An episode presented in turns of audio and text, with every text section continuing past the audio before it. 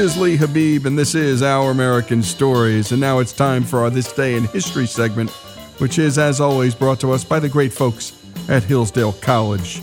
And if you can't get to Hillsdale, Hillsdale can most certainly come to you with their terrific and free online courses. Go to hillsdale.edu. That's hillsdale.edu. And now it's time for us to tell you the story of Vladimir Horowitz.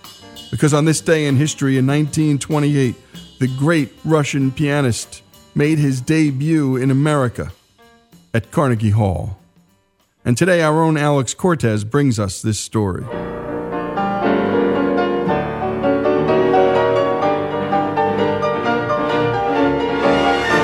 James Hilton wrote If by some dispensation a man born deaf were to be given hearing for a single hour, he might well spend the whole time with Horowitz.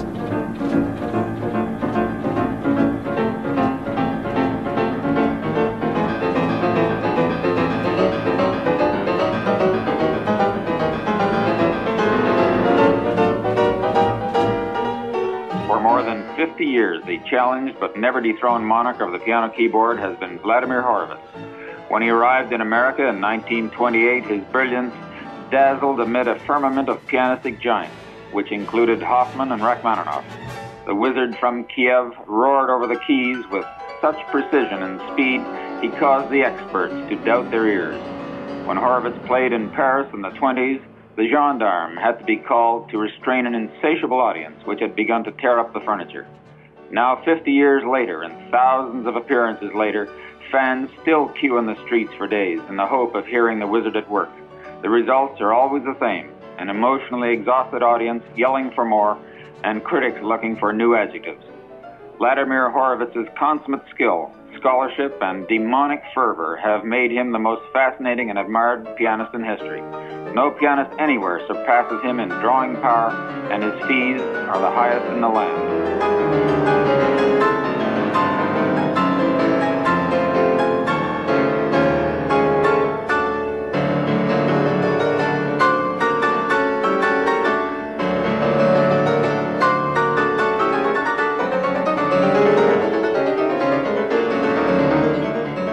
Tell me one other solo performer in classical music who gets 80% of the gross, which is what Vladimir Horowitz gets. But I didn't do it my whole life. After 50 years playing, I got this. You get three times as much as any other classical performer today, I am told. And you smile when I tell you that because you know it's the truth and you're proud. I'm not proud, but this, it is so. And he didn't even want to be a pianist, not as a career. He wanted to be something else, and felt this desire all the way up to his death. Despite being the most famous pianist of the 20th century and one of the greatest in human history. You know, I must tell you something. In, in some way, all we sitting here, some every one of us has some kind of a little frustration. Everyone. Where in one way we're happy, in another way we're unhappy. That's the human being is, is born like that. I have my own. You, you think I have everything now. Oh, he's the greatest in the world. He's making money. He's traveling. But I wanted to be a composer. A composer, a dream of a young boy from Kiev, the present capital of Ukraine, but then a part of Russia, and a dream that was robbed from him by one of the most infamous revolutions. And uh, then we had the little revolution. He laughs, because otherwise he'd have to cry. The Russian Revolution was led by communist Vladimir Lenin, who would go on to kill 4 million of his countrymen through executions, death camps, and state caused famine.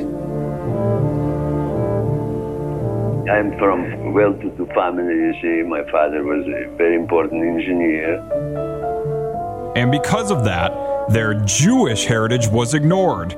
Unlike most Jews who were forced to relocate to what was called the Pale of Settlement that was in western Russia. But when the revolution came, his father's great success was no longer his greatest asset. It became his greatest liability. He lost everything. The communists took it all. Vladimir Horowitz later recounted My family lost everything in 24 hours. I saw with my own eyes how they threw our piano from the window. He was a teenager, suddenly without anything, and he did something about it. I started to give concerts. Said that they gave me my education. Now I have to give them back something too. And so I play till today. Those concerts would immediately help out his family, whereas composing wouldn't. And so away it went. So in a way, I'm a frustrated composer. And for many of his first concerts, the compensation was rather antiquated, being paid in bread, butter, and chocolate. The so called revolution was more like a devolution. It caused the value of the ruble, the Russian currency, to collapse, bringing Russians back to the relic of history known as bartering, trading one good or service for another. But that didn't stop Vladimir. In the 1922 23 music season, he was especially active. 23 recitals with 11 programs. It's amazing. A one year repertoire that's virtually unheard of, mastering 11 different programs to take to the public. And he was 19. And when we come back, more of this terrific story, and it's why we love, love doing this days in history here on Our American Stories. Vladimir Horowitz's remarkable pilgrimage to the mecca of music in the world, Carnegie Hall, where he debuted and made his American debut in 1928.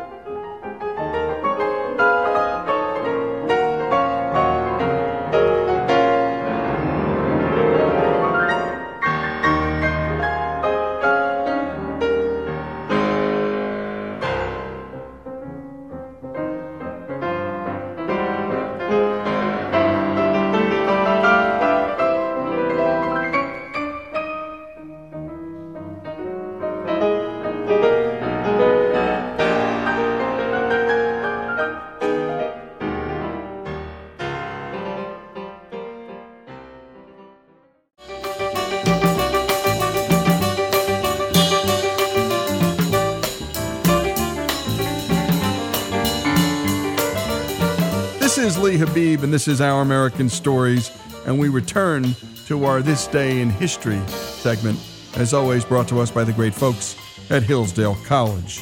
And when we left off, Vladimir Horowitz was still a young man in Russia, being subjected to the evils of Lenin's communism.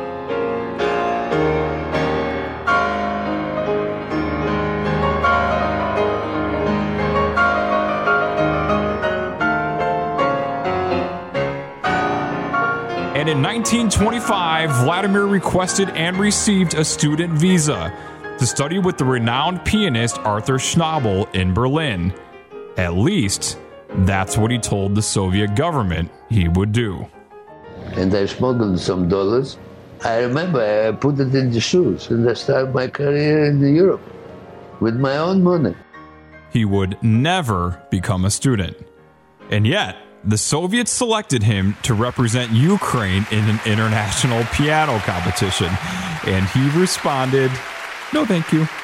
I like the West here just a little bit better. I think I'll stay here. And in fact, he so desired the West over Russia that when he ventured over to America, it loomed over the entirety of his debut in our country at Carnegie Hall on January 12th, 1928. My debut with Tchaikovsky concerto, which I choose to play, I knew that I can make such a wild sound and such a speed and such a noise and such a things that the public will be completely crazy. and I wanted to do it, but subconsciously, it was in order to have success not to return to my country. I wanted to get success in the whole world, just not to get back. Because there I had my success. If I would not have success in uh, Europe and America, I had to go back. He didn't have to go back, and for the rest of his life made these United States his home. It was a debut unlike any other. The New York Times reported that the piano smoked at the keys.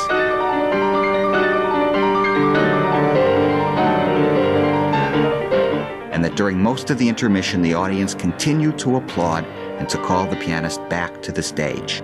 The New York Times reporter Olin Downes continued, describing the reception as the wildest welcome a pianist has received in many seasons in New York, and describing the performance as a whirlwind of virtuoso interpretation, amazing technique, irresistible youth, electrifying temperament, a tornado unleashed from the steps.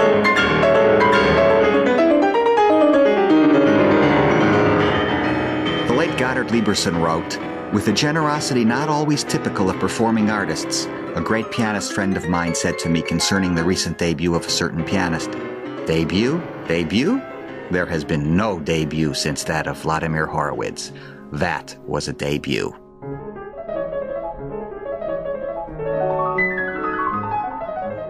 My manager at that time, he gave order that in intermission, nobody should come to the orchestra because it will disturb me and things like that. Just to be completely quiet and um not to talk and so on and so on. So at in intermission, my manager said that nobody should come. But then he said that, listen, there is one man absolutely crazy. He's a company, a company of, I don't know, some symphonists or violinists, and his name is so and so on. He wants to come just for three seconds just to kiss you because he said he never heard anything like that. So I said, for three seconds, all right, kiss me, that that's fine. So I remember I'm lying on the couch and resting a little bit before second half was very difficult. He's calling him Vladimir. That was something absolutely incredible. And we never heard the all audience there. And please go your own way. Don't listen what the other people tell. Because for instance, I heard Hofmann who said that second ballad was not completely right. And Rachmaninoff didn't like the four ballad so much, and he thought, but don't listen to them. You just go your own way.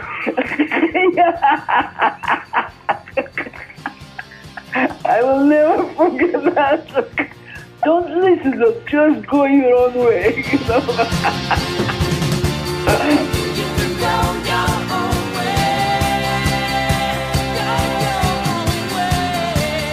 Vladimir Horowitz would go his own way, and with almost everything in life.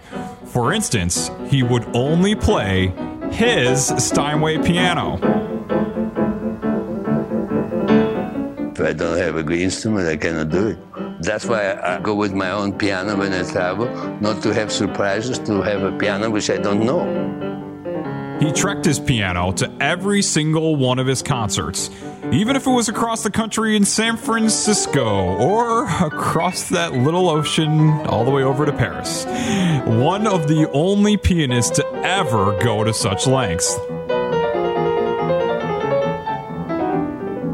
This time we have something like 10 and 11,000 parts. The most important, you have to take care of piano like you take care of yourself. It's like a human organism. You have to check it every month from humidity to cold to think everything change. You have to have a voicing man who comes and then where do you have there in small city? You don't have it. And the, man from here cannot go everywhere and check it, you know. So has to be regulated all the time, the piano. So that's why I have my own piano. Here's Gino Francesconi, the archives and museum director of Carnegie Hall, on how it was like on the other end, being a venue handling Horowitz's piano demands. When Horowitz would come, he would bring his own Steinway piano from home, and he would drive our stagehands a little crazy by asking them to move the piano around the stage. And the stagehands noticed every time he said, I'm happy where it is, it was almost pretty much in the same spot. And so What one of the stagehands decided to do was to put three nails to designate the three different legs of the piano so that the next time they wouldn't have to go through this. So Horowitz would arrive and he would do the same thing. No, I'm not happy with it here.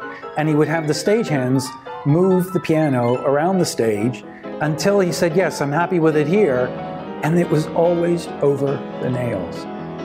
So remarkably precise and willing to go his own way with his preciseness that Horowitz insisted his concerts be at 4 p.m. on Sunday. Not on a weekday, not on a Saturday, or an evening as is often done. 4 p.m. on Sunday, and that is it.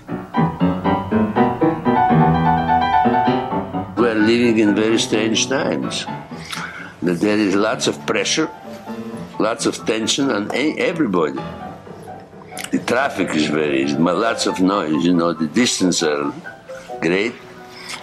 And um, usually the man is working. Okay. And the woman is in the house a little bit, uh, but she has lots of work now too. It's not so leisurely. So in the evening, I think people are less relaxed and more tired.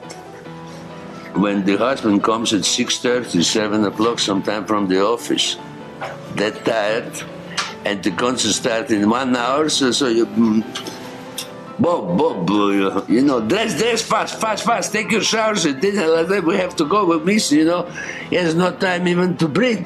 He goes to the concert and he rests and he goes to sleep, you know. it makes no difference what you play. He's too tired, you know. You have to be relaxed because a concert is a give and take. If you don't concentrate the listener, then the performer cannot do anything very much too. And you think today they'll concentrate better in the afternoon? I think in the afternoon they're more relaxed because it's a Sunday. They have nothing to do when they go to church, but that's not so, you know, taxing. They come back, three, four o'clock, they are much more relaxed. Mm-hmm. From my point of view, it's the same thing. I hate to wait the whole day, the concert. The day become for me too long. But that 8.30 in the evening, you know, and then you finish the concert at 11 and the nerves are wind up and you don't sleep well, th- things like that. At six, everything is finished. You have your friends after that, and then at 11, it's all forgotten, and you sleep like a baby, and it's finished, you know, too. And the mind, I think, afternoon, we are in our best, you know, all of us. And when we come back, more of this remarkable story, this great This Day in History story, here on Our American Stories.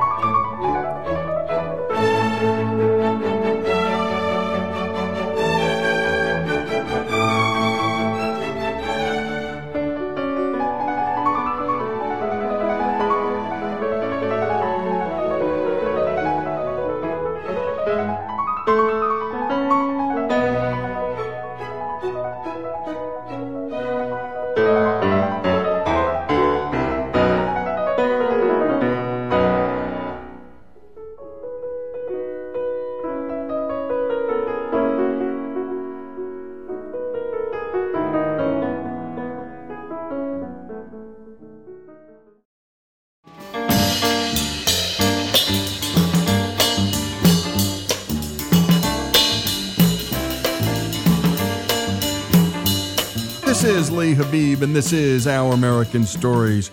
We continue with this remarkable story of Vladimir Horowitz's American debut at Carnegie Hall back in 1928. And again, you just gotta remember that this was the equivalent of an international rock star.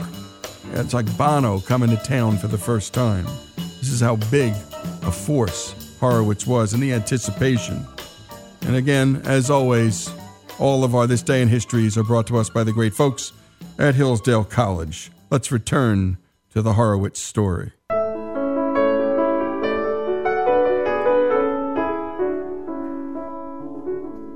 My father-in-law said that the, the, all the geniuses, they cannot be geniuses 24 hours. we, have, we, have, we have very weak works of Beethoven and Mozart too, you know. And being a genius, his practice wasn't like how most would practice, but perhaps should be. You see, I believe that if you practice too long time and you repeat mechanically difficult places of music, you know, which are not in hand and you want to make it clear that every finger is even. If you repeat it all the time and finally you do it, it becomes mechanical and you repeat hundred times at home and you go on the stage you repeat it hundred first time. It becomes mechanical. So I believe, and I like brushing the teeth, you know, I believe to, to do it every day, but not too long. I don't practice more than one hour and a half. Never. But I never miss a day. You do? Never miss a day.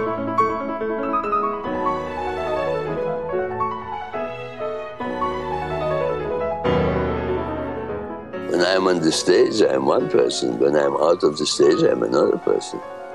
When you're See, on the when I'm stage, on the stage, I feel I'm a king. I'm a king. on the stage. Yes, nobody has to interfere with him because I have something to do and I have to bring the best which is in me.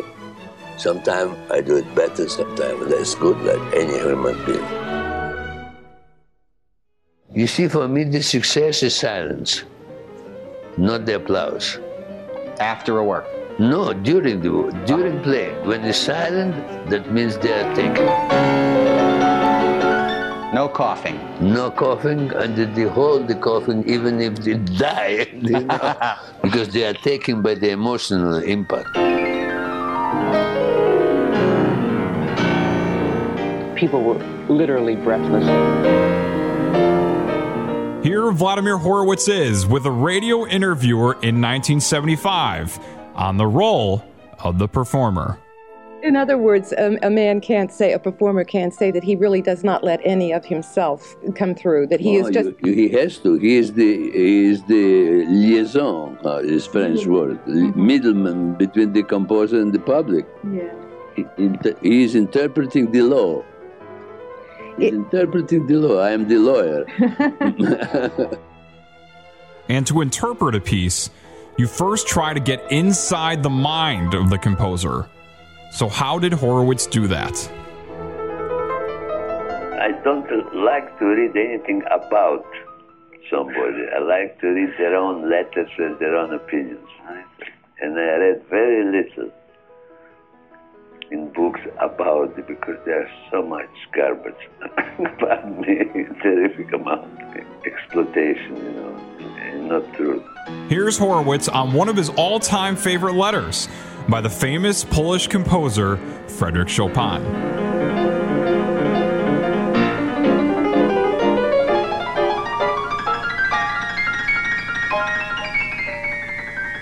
You see, Chopin in his letter, he was teaching, and he tells when somebody of my pupils comes and wants to and play some work of my own and wants to imitate my own playing, I send him home because I want him to bring something that I don't know myself. It should be different because I myself never played twice the same way. Never. That is a Chopin letter. So I can say the same thing. I'm not Chopin, but I can say the same thing. I never play twice the same way. Never. I know that people who travel with me and heard that same humoresque which you're talking, I play five times completely different.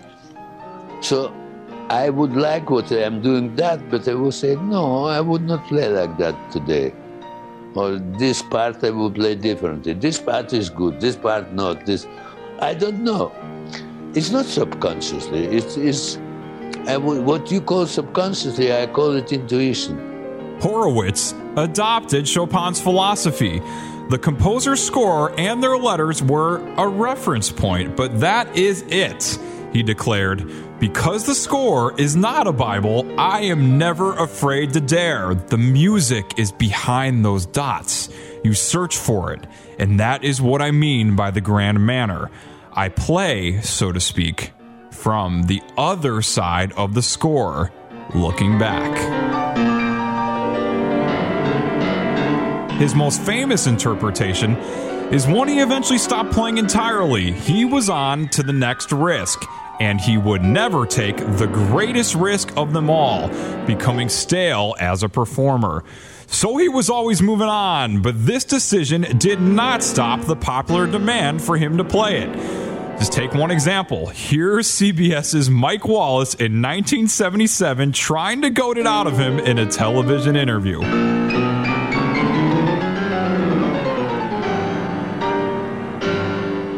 You love this country? I love this country. Do you love this country enough, Maestro, to respond to a request for you to play something that you haven't played in many, many years in public? Yeah, but I don't know it. I, I, I you know what I'm going to ask you. Yes, I know because they ask me all the time. The Stars and Stripes Forever. You played that back in 1945 on the I Am an American Day. That's right. Central Park. I like this march, but it's very hackneyed and badly played by the band because they play three times as fast. Because you know, military march is a walking march. Yes. But you cannot play. You don't walk like that. The soldiers don't right. walk like that. So they completely spoiled the thing because it's much more classic than it is. Are you enough of a patriot? No, I forgot that. I you, didn't play come for. On, you I haven't didn't play 20. It. I tell you, I don't know it but I have to remember. It's so difficult. I, I, I'm sure that it's difficult. Uh, go ahead. Go, At the end? Go on. Go on from there.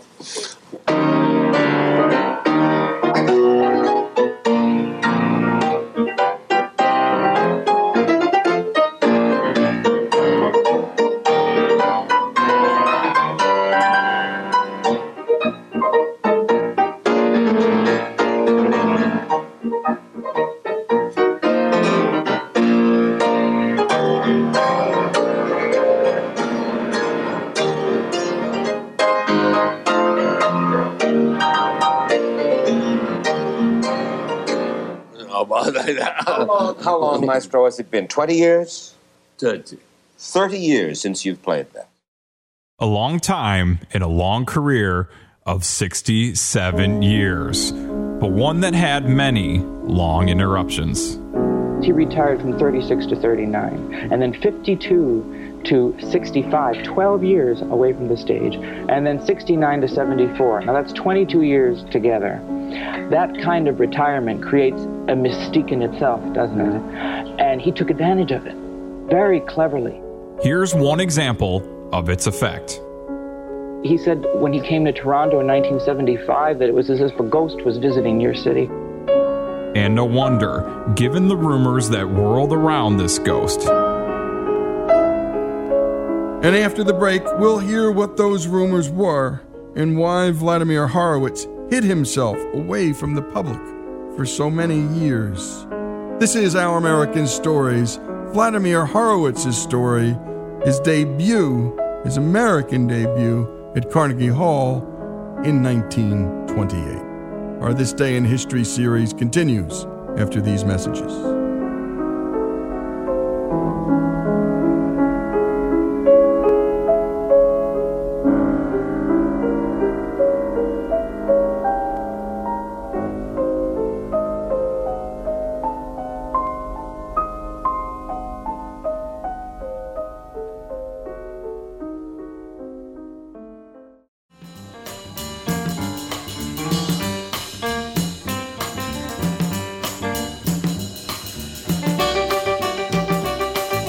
This is Lee Habib, and this is Our American Stories. And we return to the final portion of our This Day in History segment on Vladimir Horowitz, the greatest pianist of the 20th century, but whose life wasn't always so great and included very, very long absences from the public. Here Horowitz is, again, with CBS's Mike Wallace. And then the rumors began. And then the rumors began. I'm in a crazy house. He's, uh, uh, he's institutionalized. He's afraid of the piano. Horowitz has gone mad. But listen, in those 10 years, I did six, seven records. How can I get mad if I made the recording? no. But how did the rumors start? You see, America likes bad news. They don't like good news. the headlines are always bad news. You sell the paper. if it's a good news, you don't sell the paper. Vladimir Horowitz did battle depression throughout his career, receiving electroshock treatment for it, and stating that it was the reason for his longest absence of 12 years, in addition to the demands of touring getting to him. Here's more of Mike Wallace with Horowitz, this time along with his wife Wanda. In the 12 years that he didn't play, Yeah. in the 12 years Yeah. from 1953 to Oh, I 65, was in this room very happy. you were in this room very happy. Very happy. And you, madame? Not so happy. But you stayed here. Oh, yes, I did. You know what happened when he played fine in 1965? What? He came out, and there was a big line of people on both sides of Carnegie Hall, and somebody said, Oh, Mr. Horowitz, we stood in line all night. And I said, You know what? I stood in line for 12 years. Uh-huh. It must have been a difficult 12 years for you. Yeah, because you see, from time to time he would say, I will never play again. I said, fine, very fine. And my heart was singing to my feet. But it would say, fine, fine. If The you don't only want thing to. I was doing the records, as I told you before. Yes, you keep saying you were doing the records. The that- fact is, you did not face the public for 12 years. Yeah. Yes, in the fact. And on one occasion, I'm told, you didn't leave the house for two years, and you almost never left his side. For six months, I never went out with his house, the first six months. Two years for him and six months for her within the same four walls. Leonard Bernstein, the famed American composer who wrote the music for West Side Story and Peter Pan, wrote this in a letter to Wanda Horowitz upon Vladimir's passing. Quote, I send you loving sympathy, but let me add my admiration for you in your long years of devotion to this amazing man. He was not only a super pianist, but a super musician with all the mental fallibilities such geniuses have. You cared for him and guarded him through a series of neurotic crises the world may never know nor understand, and you returned him to us time and again, refreshed, renewed, and ever greater. Including the very last time. In 1985, Vladimir returned from a two year absence for what would be his final four years on this earth. And many of the critics, like the New York Times' Harold Schonberg, called them his best musical years.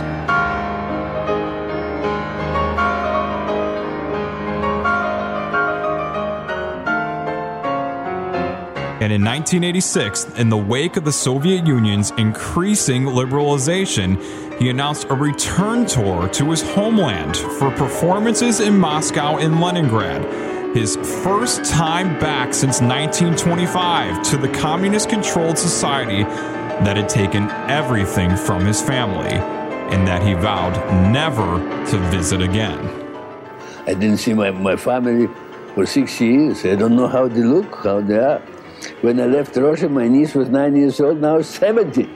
His niece met him at his Moscow performance, along with this rousing crowd.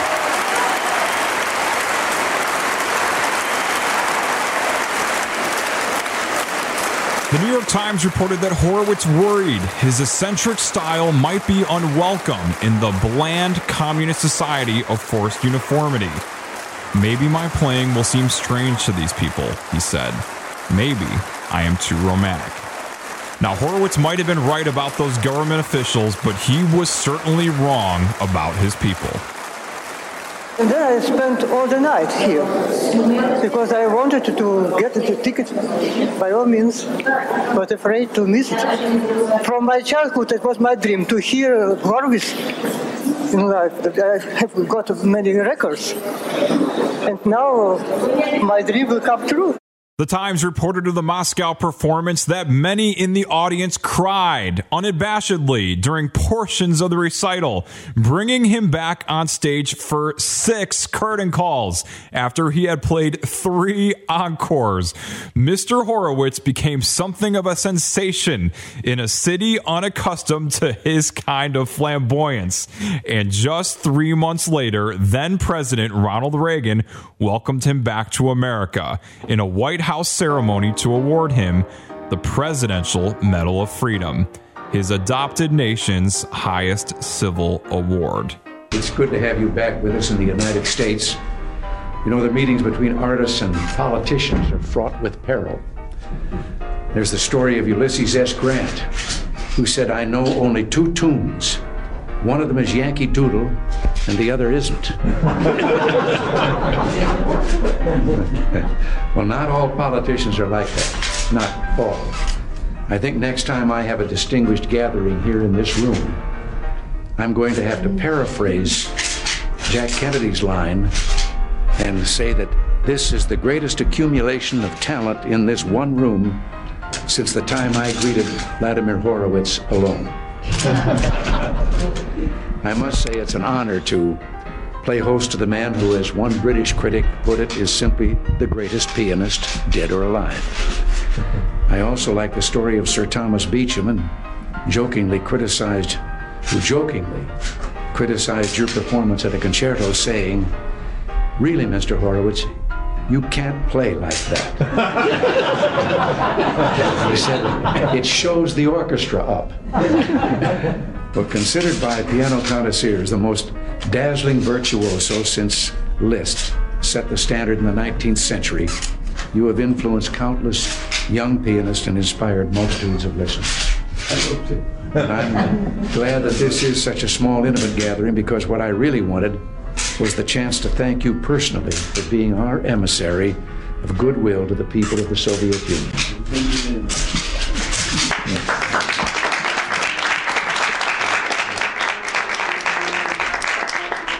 It's appropriate that we're together in the Roosevelt Room, because behind us here on the mantel is the first Nobel Peace Prize ever awarded to an American. It was given to Teddy Roosevelt for his part in negotiating an end to the Russo Japanese War. A little known fact, but significant today because your recent journey to the Soviet Union was also a pilgrimage of peace. You said in an interview that your hope was to set out the good to make the good better, and you did just that. Your music spoke to the heart of the land where you were born, and it spoke to all of our hearts, and in the beautiful moments, you reminded all of us of our common humanity. You brought us closer, as people to people, as the American people and the people who live in the Soviet Union. You were our ambassador of the heart. And for that, I want to thank you both for myself and for all of America.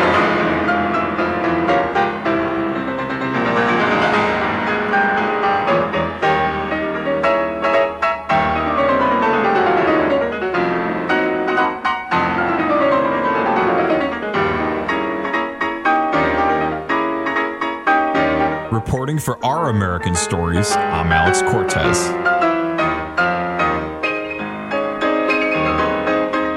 And great job as always on that, Alex. And I love what Reagan said there towards the end. You brought us all closer. And that's what art does, and it's why we spend so much time talking about art here on Our American Stories, because it brings us all closer together. And by the way, that's everything from class to race to zip code to nations. Great music, particularly. Everything goes away. We're not screaming and yelling, and we're not arguing. We're just listening and enjoying together. And by the way, one of my favorite lines about art, well, it was uttered by Arthur Miller at Tennessee Williams' funeral, both great American playwrights of the 1940s and 50s. And Arthur said of Tennessee's work, You made us feel less alone. And in the end, that's what great art does. And that's what Vladimir Horowitz's art did. And by the way, we love telling the story of the thin line between genius and insanity. And so many of the stories about artists that we've told showcase that fine line between the blessings of the artist and the demons that follow. And so, you just heard, and we love to celebrate our This Days in Histories, Vladimir Horowitz. makes his American debut. His Titanic talent made his American debut at Carnegie Hall in 1928.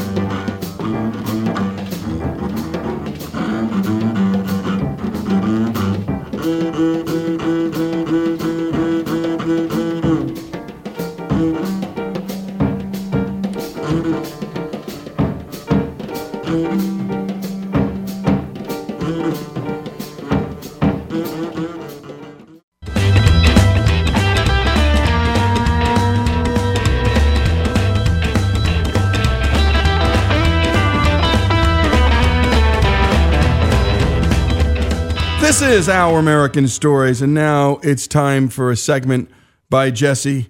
And you never know what you're going to get when Jesse does it. And this one's just called More Cowbell.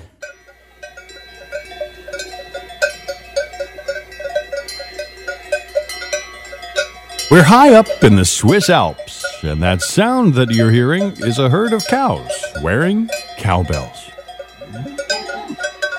The cowbell was originally intended to make livestock easier to locate if they wandered off.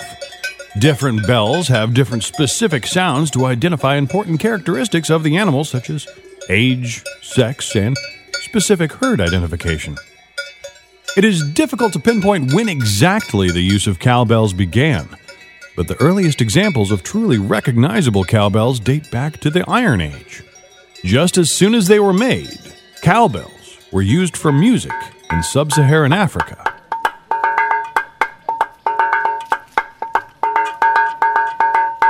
Although cowbells first appeared in American hillbilly music in the 1920s, they've also been used as an instrument in more recent popular music. The intro and ending to the 1958 track Heartbeat by the American artist Buddy Holly, a USA minor hit which reached number 82 in the Billboard Hot 100, is quite possibly the first use of the cowbell in pop music. Heartbeat, why do you my baby kisses me?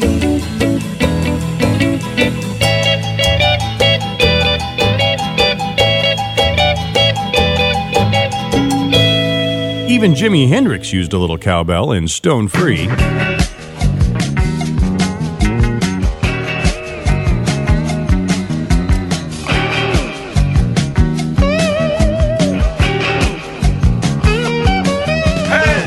And who could forget the cowbell in Lowrider? God, this is really a good song.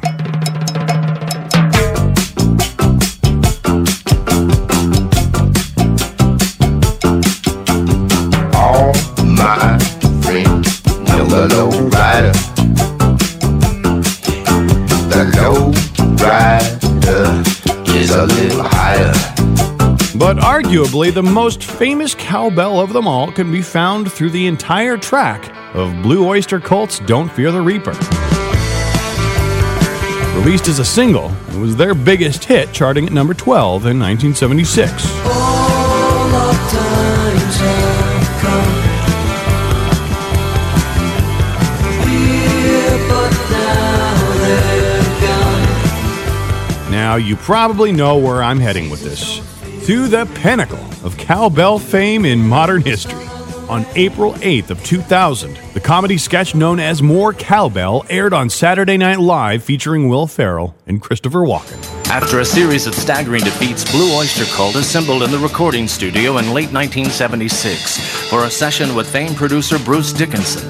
And luckily for us, the cameras were rolling.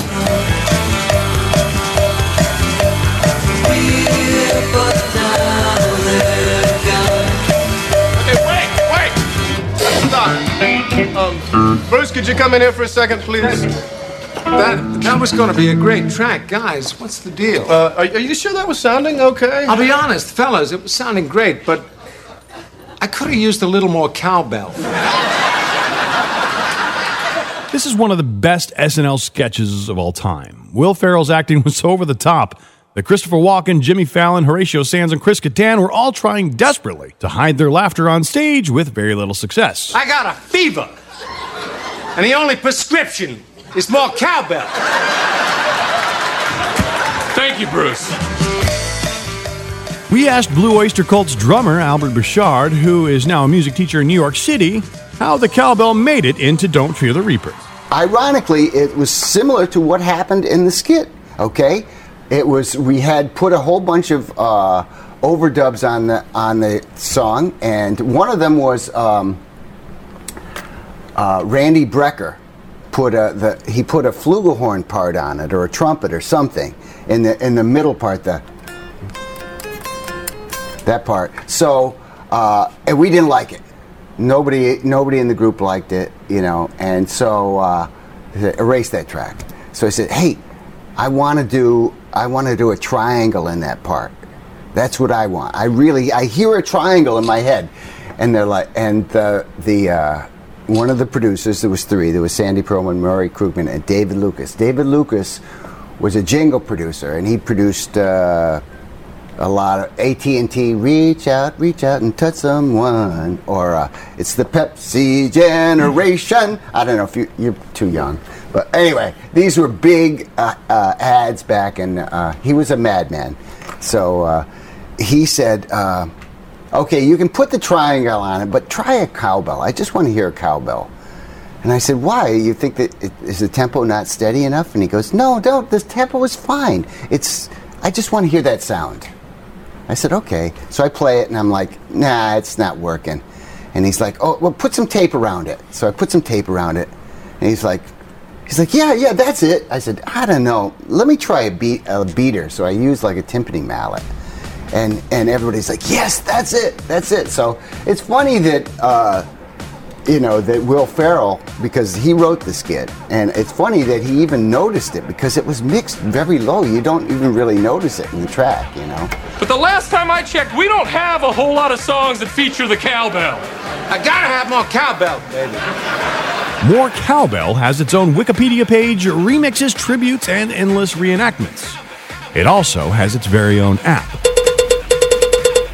I used a little more cowbell. If you go to Amazon right now, you can actually find cowbells with more cowbell printed on them. There's more cowbell shirts, stickers, magnets, posters, beer cozies, coffee cups, hoodies, infant clothing, license plate frames, cell phone covers, pet clothing, wall murals, keychains, tote bags, cake decorations, mouse pads. I even found a more cowbell frisbee. And that's just on Amazon. Want some women's underwear for your wife with more cowbell printed on it? More cowbell! They've got that too. Do you want an SNL Christopher Walken More Cowbell duvet cover? Those are available too. And I don't even know what a duvet is. More cowbell pillows, more cowbell clocks. You get the picture. This humble little instrument has made quite an impact on American culture. Pretty impressive for a piece of metal that was originally intended to help keep track of livestock. For Our American Stories, I'm Jesse Edwards. I got a fever, and the only prescription is more cowbell.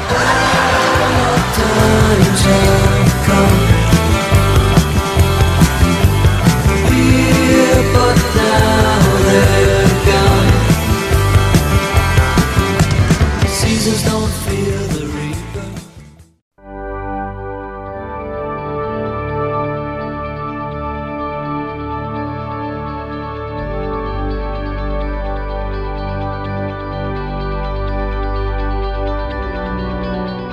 This is Lee Habeeb, and this is Our American Stories.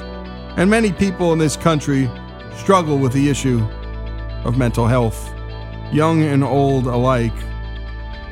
And despite how widespread these issues are, very few young people, particularly, feel comfortable enough to talk about their struggles with mental health. I think peer groups drive so much of this. It's hard enough for old people to do it and older people. But not so with one, one BYU quarterback, no less, Tanner Mangum. Tanner broke this trend in an in depth Instagram post, of all places, telling the world about his struggle with mild depression and anxiety. We interviewed Tanner about his battle with depression and his decision to take this struggle public. I think it was, about about this time a year ago. You know, I think you know everyone has you know has ups and downs, or, you know, good days and bad days. But you know, I, I was just kind of going through a a hard time, and like it was kind of just like bad day after bad day after bad day, and I just really wasn't feeling myself. You know, I kind of lost a lot of motivation, lost a lot of energy. I didn't really have any desire to go out and spend time with with friends or family, and and I don't I don't know. I just kind of realized something was up. And then uh, you know, I was talking to my to my family and uh, you know, my parents, you know, suggested that I, you know, go and go and seek some help. You know, just just go see what I can do to to feel better. And so I started meeting with, with the counselor. You know, I was diagnosed with mild depression and, and, and anxiety, and it wasn't necessarily an easy thing to do. But once I started informing myself about the whole situation and learning more about it, I was able to to kind of understand, you know, what my mind was telling me, what my body's telling me, and able to get get help and see, and get treatment and, and feel so much better. We asked Tanner what inspired him to make his struggle known. As I was going through the whole process, I realized I wanted to use my platform and use my voice, you know, to to help others who are going through similar struggles, to let them know that they're not alone, that we, you know, that we're in this together, that we can, that you can get help and you know feel better. So I just wanted to kind of use that platform that I have to to you know use my voice for for a good cause. I think you know one of the, one of the biggest things that uh, that motivated me was seeing Brandon Marshall, the receiver for the New York Giants. Uh, you know, at, at the pro level, he was making a big. You know, he, he continues to this day to make a big, um, big stand for mental health, and he, he's a big advocate for it. And, and uh, he he shared his experiences with it, and wants to make a difference in that field. So seeing him do it inspired me and, and motivated me that even though mental health might not be a common, popular topic among you know, male football players, it's something that needs to be addressed. Uh, you know, people don't need to be ashamed of it. I think there's a big stigma surrounding it. So seeing him and seeing what he did kind of, you know, inspired me to share my own story to be able to, you know, to be able to help others and make a difference in their lives. And by the way, we know the role models that football players are, and they also have this macho identity they have to deal with. So doing something like this takes tremendous courage uh, to reveal themselves and to be vulnerable. Tanner is an active and vocal member of the Church of Jesus Christ of Latter day Saints. You know them as Mormons. He talked about his faith and how it helped him through the difficult times of his life. I think my faith and, and my membership as a member of the Church of Jesus Christ of Latter day Saints, it, it, it helped me, to be honest, because I know I was in a safe place. You know, I knew I was in a, a place where I wouldn't be judged, you know, where I'd be, you know, loved and accepted for, for who I am, you know, flaws and all regardless of you know what's going on. There's there's help and there's resources available that the church that the church provides. And then and then also just just my faith in general. You know, just it's, it's helped me because I know that you know that uh you know through through difficulties and through trials we can be strengthened. You know, I think uh, one of that's one of the biggest things I've learned through my faith in God and and and and, and by going to church is that trials come, but we can be strengthened and, and made better. And um, and I think this this trial has definitely helped me become a better person. You know, it's helped me become more sympathetic and and more understanding, and it's helped me rely on my family members and friends that you know that I that I go to church with. Is, and it's just nice knowing that I'm not alone. You know, I'm not alone in this struggle. That uh, I have had my faith, family members, and and things to you know to to help me get through this through the trial, and then and also the trial just strengthens me as a person in general. And we hear that time and again here on Our American Stories the power of faith and the positive power of faith in people's lives. And we don't mind sharing that with you here on this show. Back when he was a high school quarterback, Tanner attended the famous Elite 11 camp. Tanner was the co MVP of that camp, sharing the honor with last year's first overall draft pick, Jameis Winston.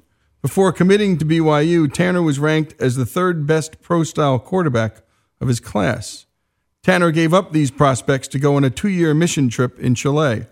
We asked him about this decision. But for me, the decision was easy because I just I had made that decision as a young as a young kid. You know, it, it had always been my goal and my plan to serve a mission and to be able to, you know, dedicate myself to serving others, dedicate myself to, to going and, and helping other people and uh, not- and not worrying so much about myself, but you know, first and foremost, serving God and serving know, serving others. And so when that time came to you know, to, to decide if I was going to you know stay and play football or or take a two year pause and go on the mission, I already knew what I wanted to do because I knew you know what the right thing to do was.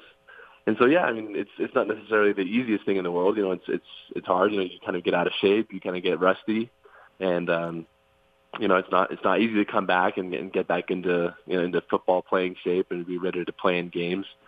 But I wouldn't trade it for the world. I mean, the, the lessons that I learned there and the experiences I had are you know were life changing and unforgettable. While it may have taken me on a different path than most you know college football quarterbacks, I'm, I'm grateful for the experience that I had, and, and uh, it's definitely shaped me and, and into who I am today. We asked Tanner if he wanted to share any stories from that mission trip, and he told us about a little boy in a Dallas Cowboy jersey. you know this this family that that we met. It, it, was, it was kind of funny that they one of the their children was wearing a Dallas Cowboys shirt, and he had no idea who the Dallas Cowboys were. You know they don't they don't really follow football down there in Chile. They follow soccer, and so I just started talking to him about uh, his Dallas Cowboys shirt, and then we we just started um, chatting with the family and became super close friends with them, and and, and you know we st- st- still stay in contact with them to this day.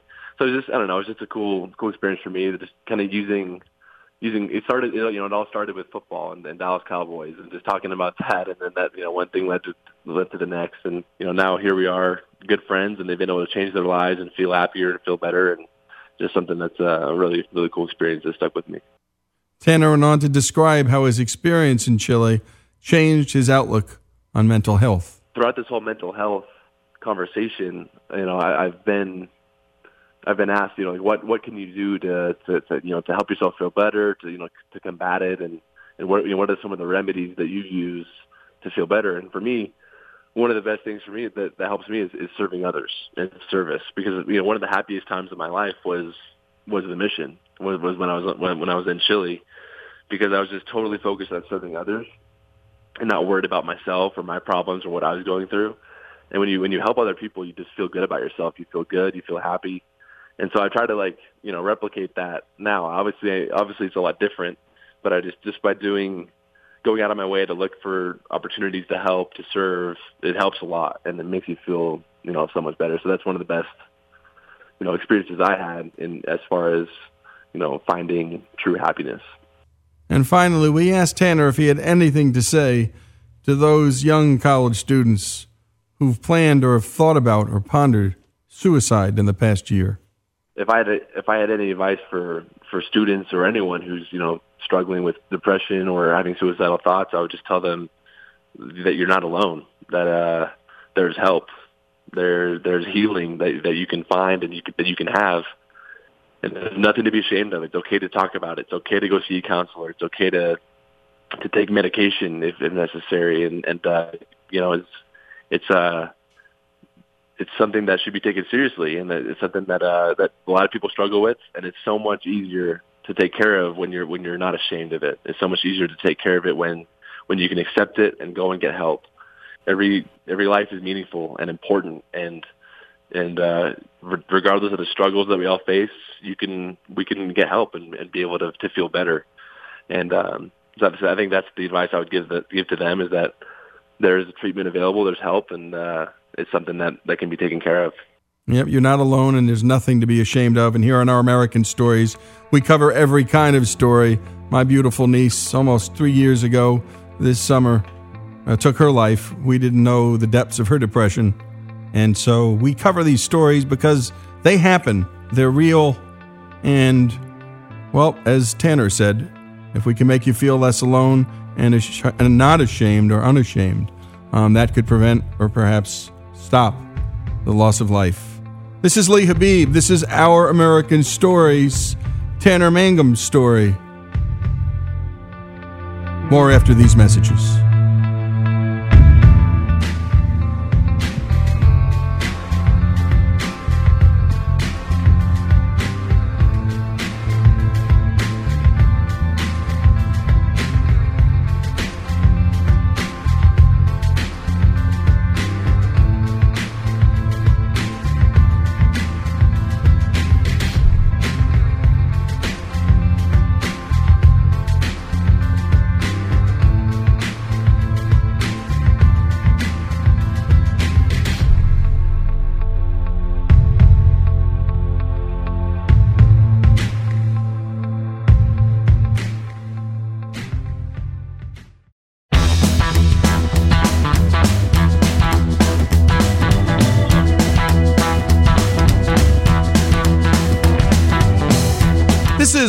Is and this is Our American Stories, and we love music here on the show, and we love history.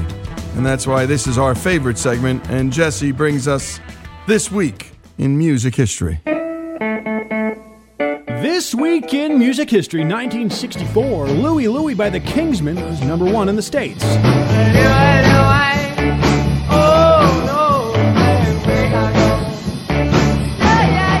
While, the record was actually banned by a handful of U.S. radio stations because of its indecipherable lyrics, which were rumored to contain some naughty words. In 1964, an outraged parent wrote to Robert Kennedy, the then Attorney General, alleging that the lyrics of Louie Louie were obscene. Then the FBI decided to get involved in 1965 by getting their hands on a copy, and after four months of investigation, concluded that the song could not be interpreted and that it was unintelligible at any speed.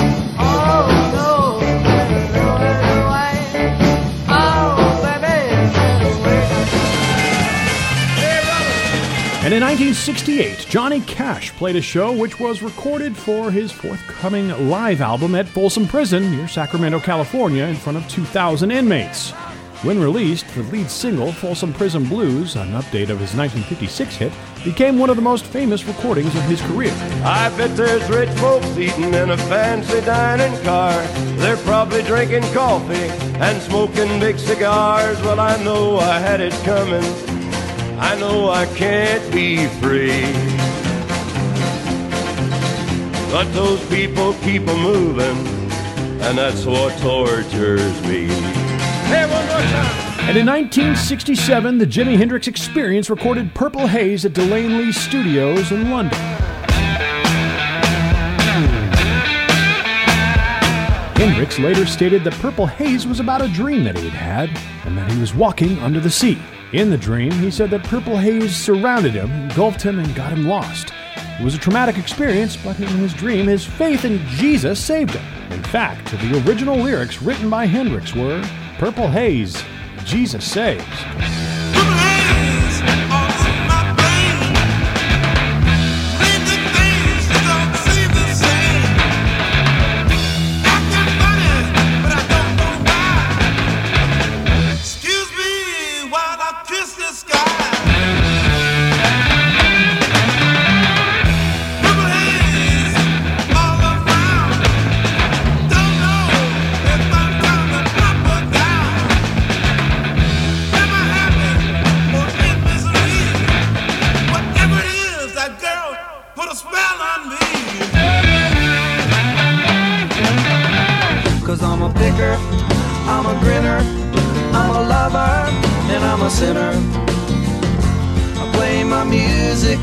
Sun. I'm a joker, I'm a smoker, I'm a midnight toker. I get my loving on the run. And in 1974, the Steve Miller Band was at number one on the U.S. singles chart with The Joker, the group's first of three number ones. Here's Steve Miller. The Joker was um, a, a song that saved my career. It was my seventh album with Capitol Records. They didn't care about what I was doing at all. And um, I made the record in a couple of weeks and I turned it in and I went out and did a 60 city tour. And the last thing I said to him was like, um, uh, you know, try and have some albums in the stores in the cities that I'm actually working in. You know, it was always that kind of a fight, you know. And uh, I went out, and it was like a viral, like when things go viral today, that's what the Joker did. And um, when I came back, I had the number one single finally after 11 years of, of recording and trying to, you know, make uh, hit singles. I finally had it, and and uh, that that gave me the uh, finances, you know, to like improve my my sound system, and it gave me a bigger audience. And so what happened was I went from the Joker to playing the Fillmore Auditorium to playing the Paramount and the Fox Theater to playing hockey arenas to playing arenas to football stadiums in two years. Well, since my baby left me, well, I found a new place to dwell. Well, it's down at the end of Lonely Street, that. And in 1935, born this week in music history, Elvis Presley, the king of rock and roll. He had his first number one in 1956 with the U.S. number one and U.K. number two single, Heartbreak Hotel. Although it's always crowded, you still can find some room for broken-hearted lovers to cry there in the gloom. Presley went on to have over 100 US and UK top 40 singles from 56 to 2006. Presley is one of the most celebrated and influential musicians of the 20th century with an estimated record sales of around 600 million units worldwide.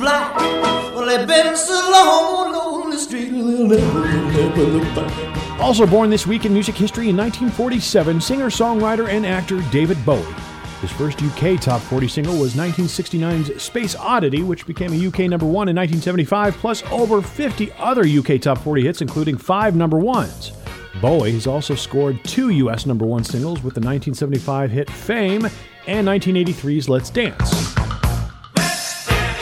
His music and stagecraft significantly influencing popular music during his lifetime. His record sales, estimated at 140 million worldwide, made him one of the world's best selling music artists. Bowie died from liver cancer at his New York home on this very same week that he was born.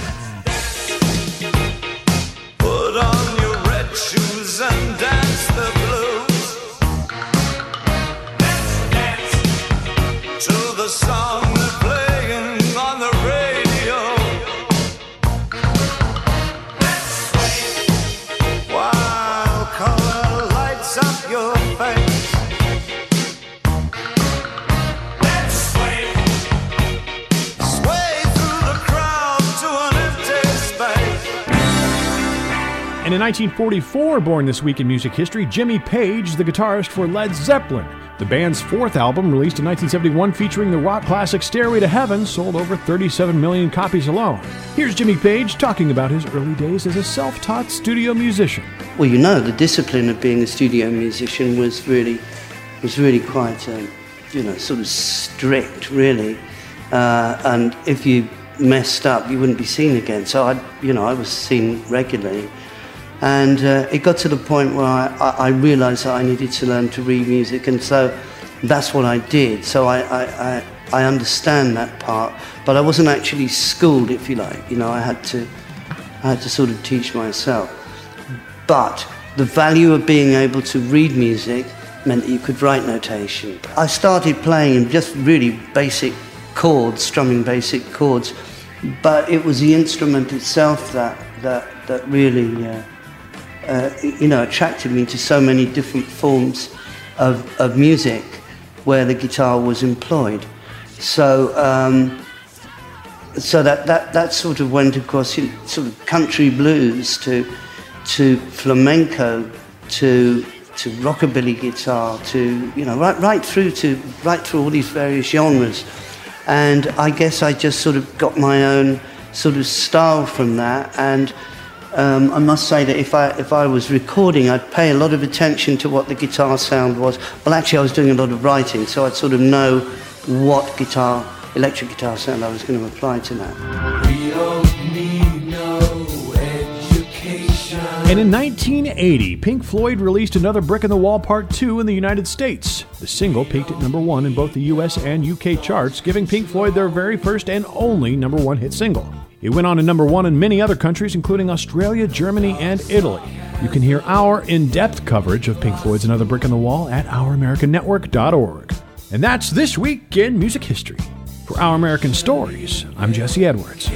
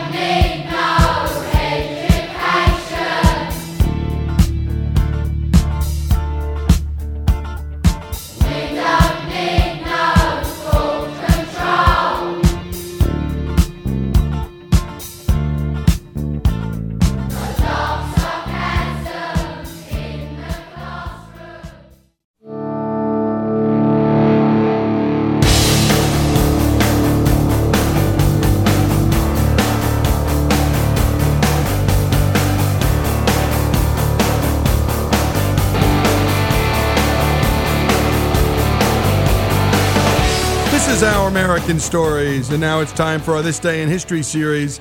As always, brought to us by the great folks at Hillsdale College. And if you can't get to Hillsdale, Hillsdale will come to you.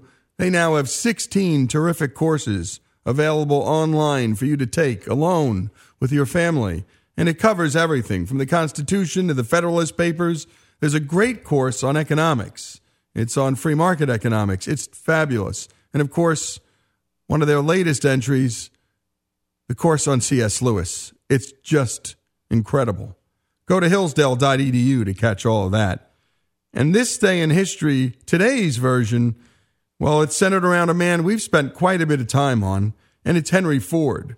We did it this day in history on the world's first moving assembly line. And that's what Ford really did. He didn't invent the automobile, he just brought it to the American public. He brought the prices down. By the way, by the way, he also brought wages up. Remarkable. By the way, that's what free market capitalism and innovation can do. It can change the world. Well, for this particular day, what a story. The oldest vehicle in the Motorsports Hall of Fame is the famous Henry Ford 999 Racer from 1902. Although it is not the first car race car ever built, it is certainly the first car to rise to the status of legend. The car is equipped with only one seat, and the mechanic was often kept busy oiling bearings and making adjustments while the car was being driven. The role more closely resembled that of an active sidecar acrobat than that of a riding mechanic. Here is the story behind Henry Ford's land speed record. What's next? Big things. Things you never saw coming. So buckle your tool belt. Here comes the all new Ford F 150. The first and only pickup that lets you do this, and this, and this. All wrapped in a high strength military grade aluminum alloy body so you can do the most of this. The all new Ford F 150. The future of tough. Ford Motor Company made history on this day. And I'm not talking about its F 150 being named Truck of the Year at the North American International Auto Show. Some groundbreaking features available on the new F 150 include integrated loading ramps for easy loading of motorcycles and ATVs, and a 360 degree camera view that creates a bird's eye view of what's around the vehicle. Today marks the day in 1904 when founder Henry Ford personally set a new land speed record of 91.37 miles per hour.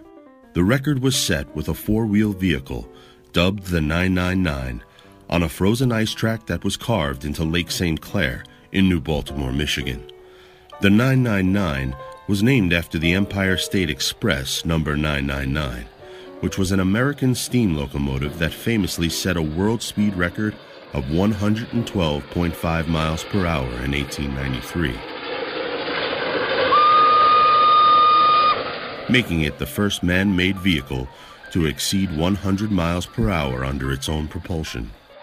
Henry Ford collaborated with cycling champion Tom Cooper and a team of several assistants to create the vehicle in 1902.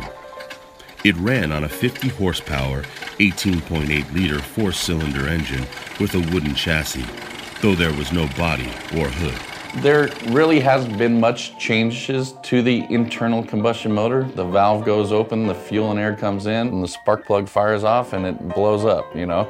They've made it more efficient, but nothing has changed. Air goes in, air goes out. There was also no rear suspension, and the steering was controlled by a crude pivoting metal bar, similar to a straight handlebar on a mountain bike, but with upright hand grips at the ends to operate it. The total cost of the project was $5,000.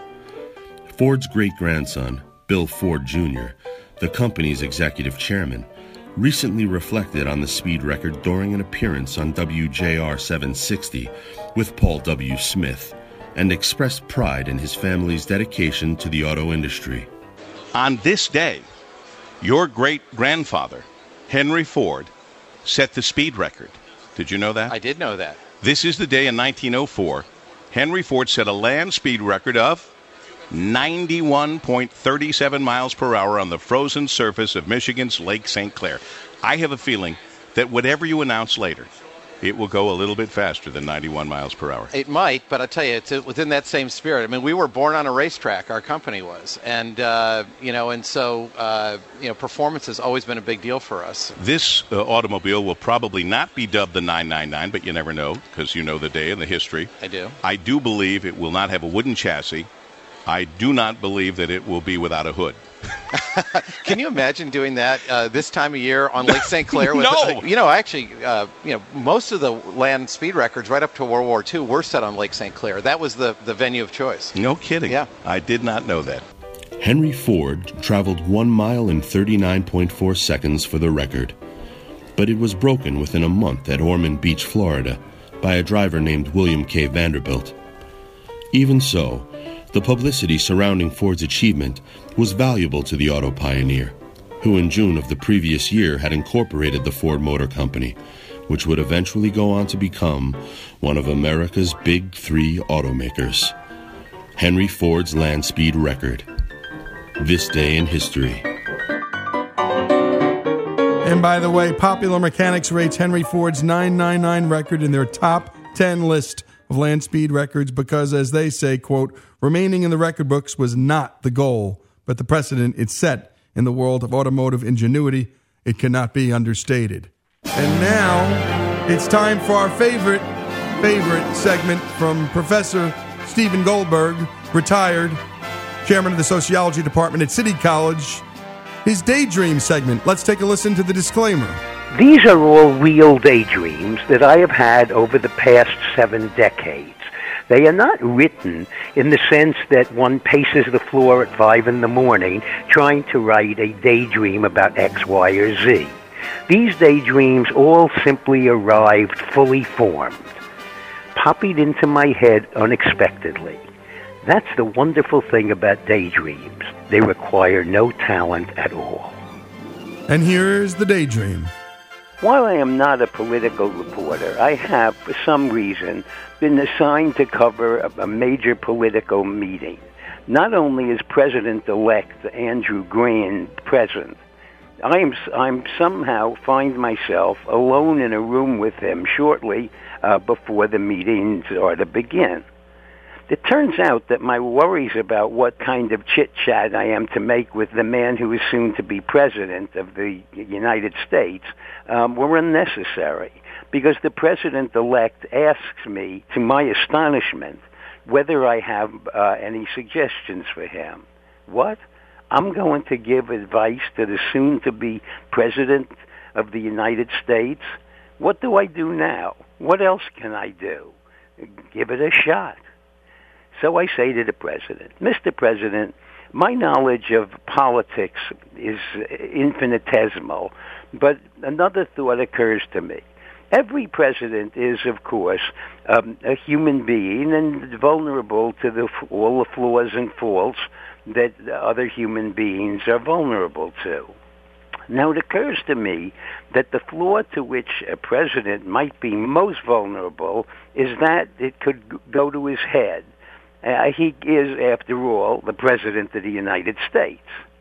So, might I be bold enough to offer a possible uh, defense against uh, you are inadvertently letting your position have this effect?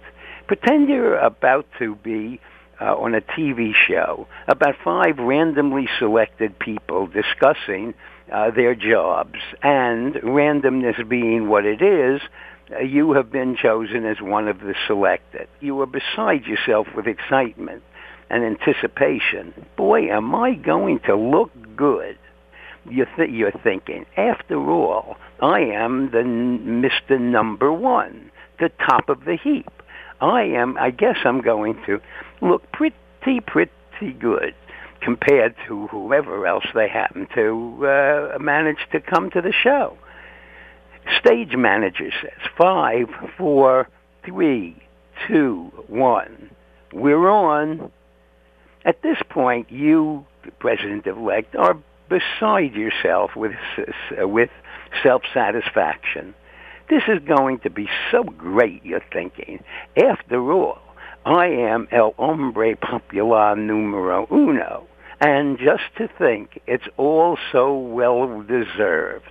I've got to admit, I feel uh, a bit uh, uh, sorry uh, for all the, those uh, other people um, uh, having to be compared to me, the moderator.